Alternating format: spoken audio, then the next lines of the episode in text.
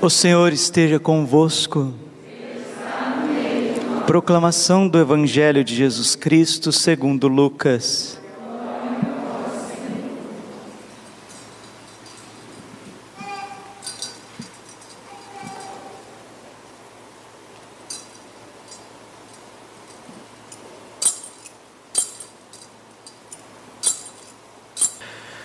Naquele tempo, o anjo Gabriel foi enviado por Deus a uma cidade da Galiléia chamada Nazaré, a uma virgem prometida em casamento a um homem chamado José. Ele era descendente de Davi e o nome da virgem era Maria.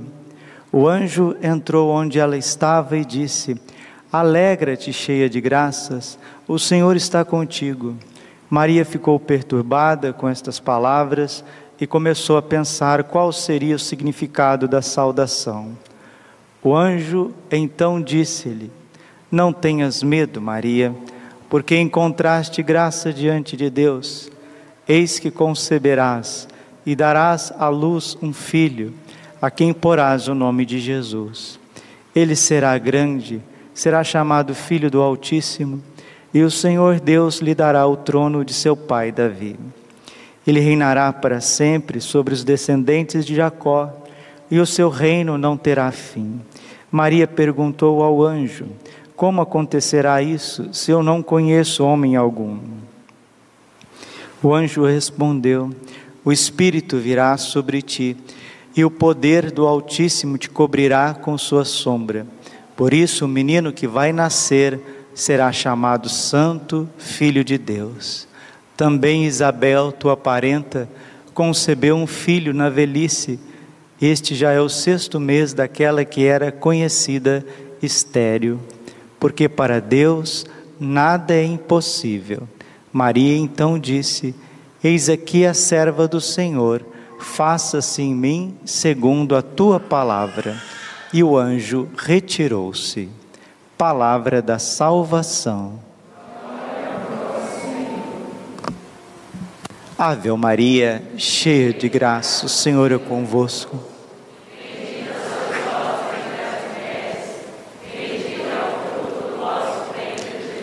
Santa Maria, Mãe de Deus, rogai por nós, pecadores, agora e na hora de nossa morte.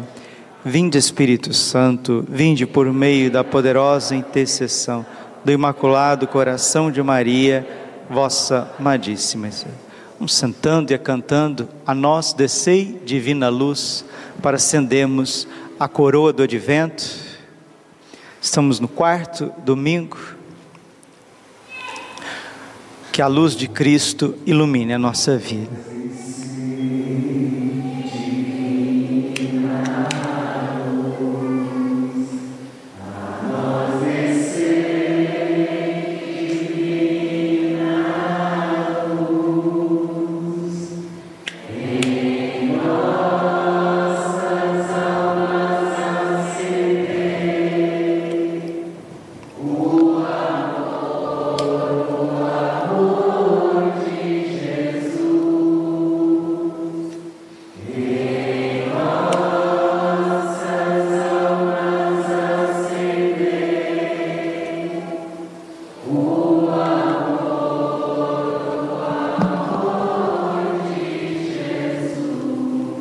Jesus, manso e humilde de coração. Queridos irmãos e irmãs, o Natal está se aproximando e Deus, na sua infinita misericórdia, na sua bondade, na sua sabedoria, que reflete na igreja, que é o seu corpo místico, nos dá este tempo de preparação para o Natal, que é o advento. Sempre quando um país vai sediar uma Olimpíada ou uma Copa do Mundo, sempre eles têm um período para se preparar, para se preparar. Às vezes não se prepara bem, né? Como aconteceu aqui em Cuiabá. A VLT de Cuiabá, Várzea Grande, está embargado até hoje. Mas tem um tempo. Os comitês olímpicos, a FIFA, sempre dá esse tempo para os países se preparar, porque serão visitados, visitados por todos os povos, por todas as raças. Virá, será transmitido para o mundo inteiro. Todos os olhos estarão voltados àquele país que vai sediar a Copa ou Olimpíada. Assim também acontece na nossa alma. Nós vamos ser visitados, visitados pela Santíssima Trindade na pessoa do menino Jesus. Isso não é romantismo, não. O Verbo se fez carne no tempo, uma vez por todas. Nasceu da Santíssima Virgem na gruta em Belém, Nossa Senhora e o menino Jesus, amparado por São José, cuidado por São José, pelas suas orações, pelo seu coração castíssimo, pela sua presença, presença de homem, filho de Deus, filho de Davi, José, filho de Davi, da tribo de Davi, que é da tribo de Judá, por isso que Jesus é o leão da tribo de Judá, porque descende de Davi do lado de São José. É lógico, é uma paternidade putativa, adotiva, nutrícia, mas é, é bonito, é forte, verdadeiro a presença de São José no mistério do Natal para que Nossa Senhora recebesse de forma sobrenatural, porque as mulheres, elas dão o parto de forma natural. Até o nome do parto é parto normal. O parto de Nossa Senhora é sobrenatural. Jesus é Deus, é o Verbo que se fez carne, uma vez no tempo, mas isso se renova a cada dia, a cada ano, principalmente no tempo do Natal, onde o favor de Deus está ao nosso lado, onde os nossos questionamentos, os nossos pensamentos, as nossas angústias, aquilo que vem e vai nos nossos pensamentos, Deus, nosso Senhor, Ele visita cada um de nós, Ele nos visita, Ele cuida de nós, no seu mistério, na sua graça, e nós precisamos, meus irmãos, abrir o nosso coraçãozinho para que Deus venha na nossa vida. Estamos na Santa Missa e às vezes a gente vem na missa com uma série de problemas do dia a dia, problemas familiares. Às vezes a gente vem na Santa Missa, a gente quer receber o corpo e o sangue de Cristo, mas nós nos sentimos indignos de receber a Eucaristia. Ora, não existe ninguém digno para receber o corpo e o sangue de Cristo. Ninguém é digno. É graça de Deus. Santa Teresinha, ela nos diz isso. Jesus desce do céu na Santa Missa, não para ficar no sacrário, mas para encontrar um outro sacrário no nosso coração, dentro de nós. E para nós participarmos bem da missa, nós precisamos confessar por isso, o advento é um tempo de preparar a nossa confissão, é um tempo de fazer um bom exame de consciência e pedir perdão ao Senhor. Eu tenho percebido que às vezes nós temos dificuldade de ser amados. Deus quer nos amar, Deus quer vir ao nosso encontro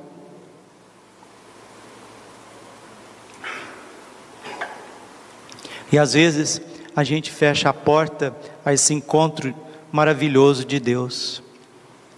Independente daquilo que aconteceu na sua vida, lá no passado, passado remoto ou um passado recente, por esses dias, coloca uma coisa no seu coração: Deus é amor, Deus é amor.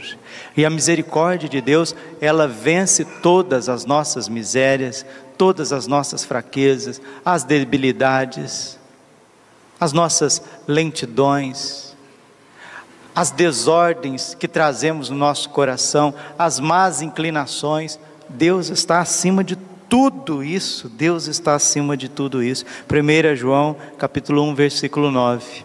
Se dizemos que não temos pecado, enganamos a nós mesmos. Mas se reconhecemos os nossos pecados, Deus aí está, fiel e justo para nos perdoar os pecados e purificar de todas as iniquidades.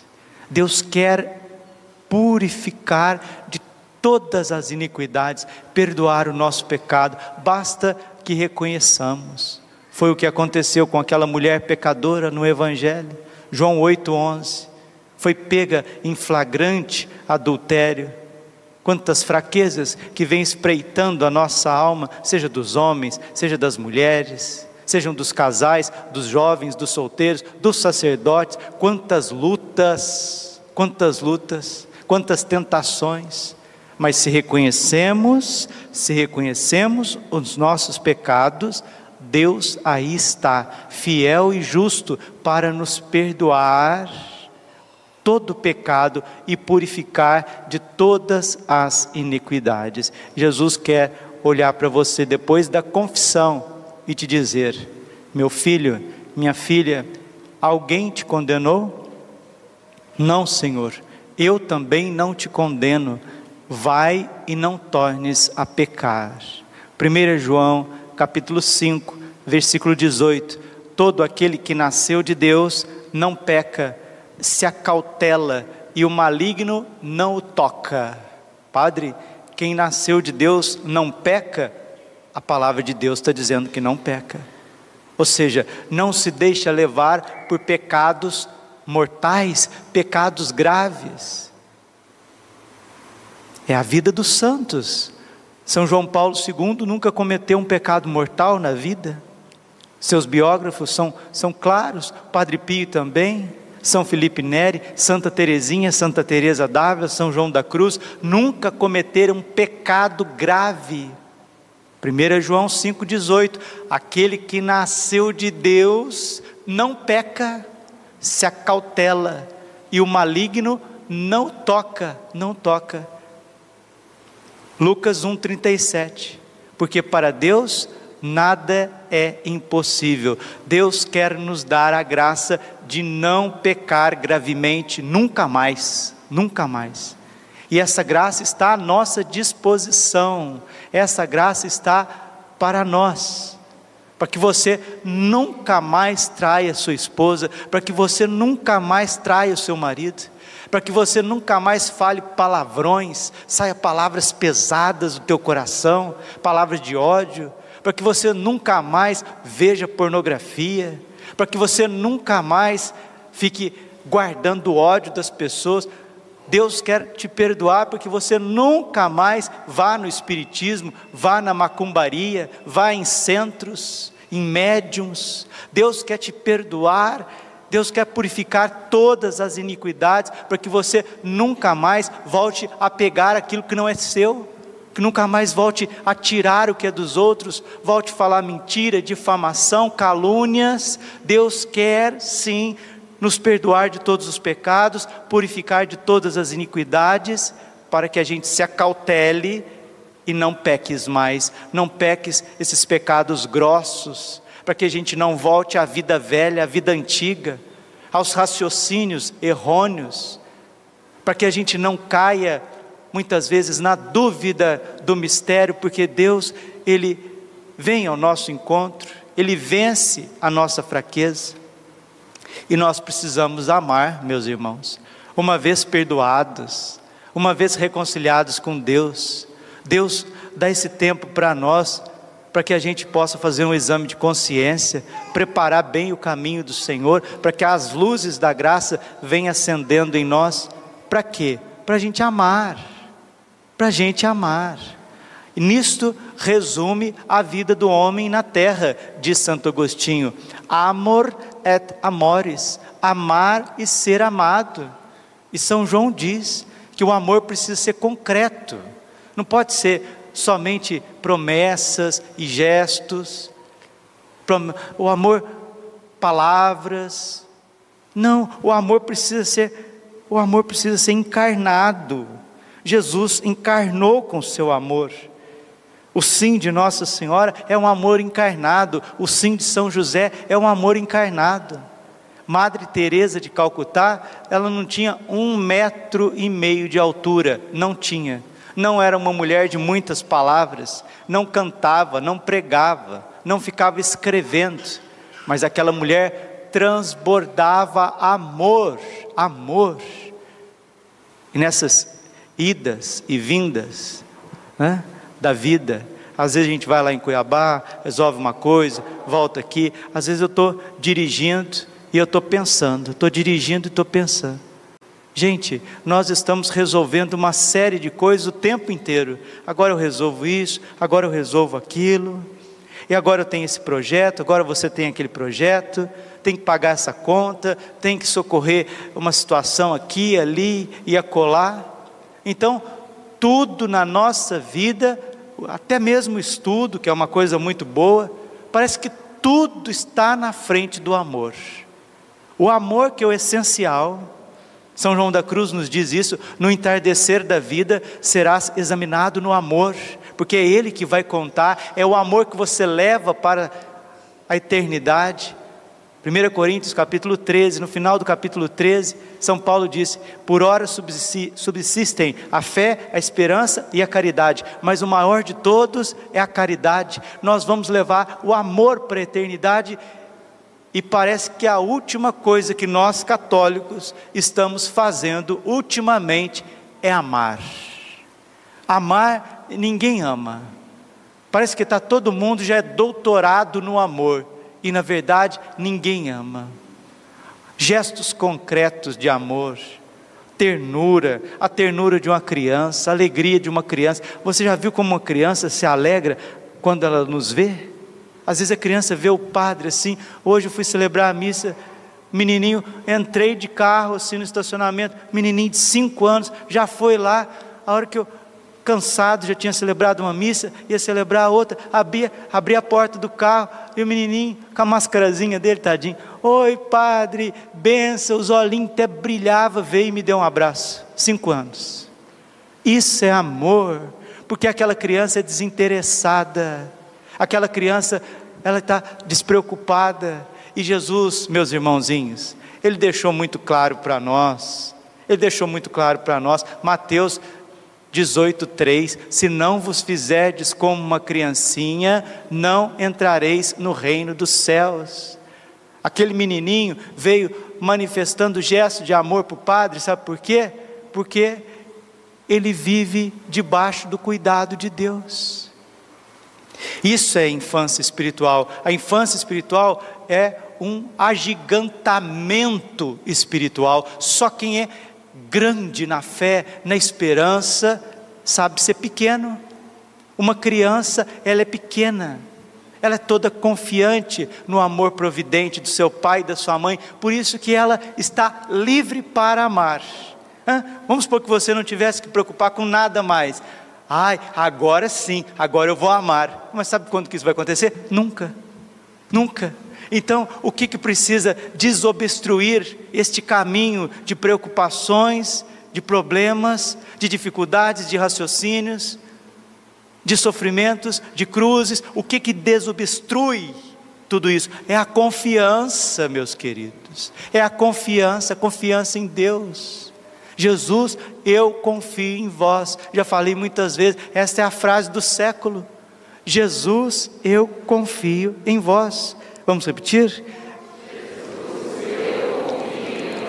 Mais uma vez.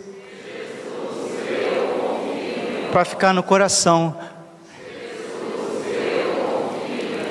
E a confiança, ela abrange todas as nossas situações, tudo aquilo que você está vivendo. Se você confia, você se coloca debaixo desse olhar amoroso, e aí a tua profissão é amar a tua profissão é sorrir, a sua profissão é se entregar, se consumir como essa vela, se consumir por Deus, se consumir pelos teus filhos, pela tua família.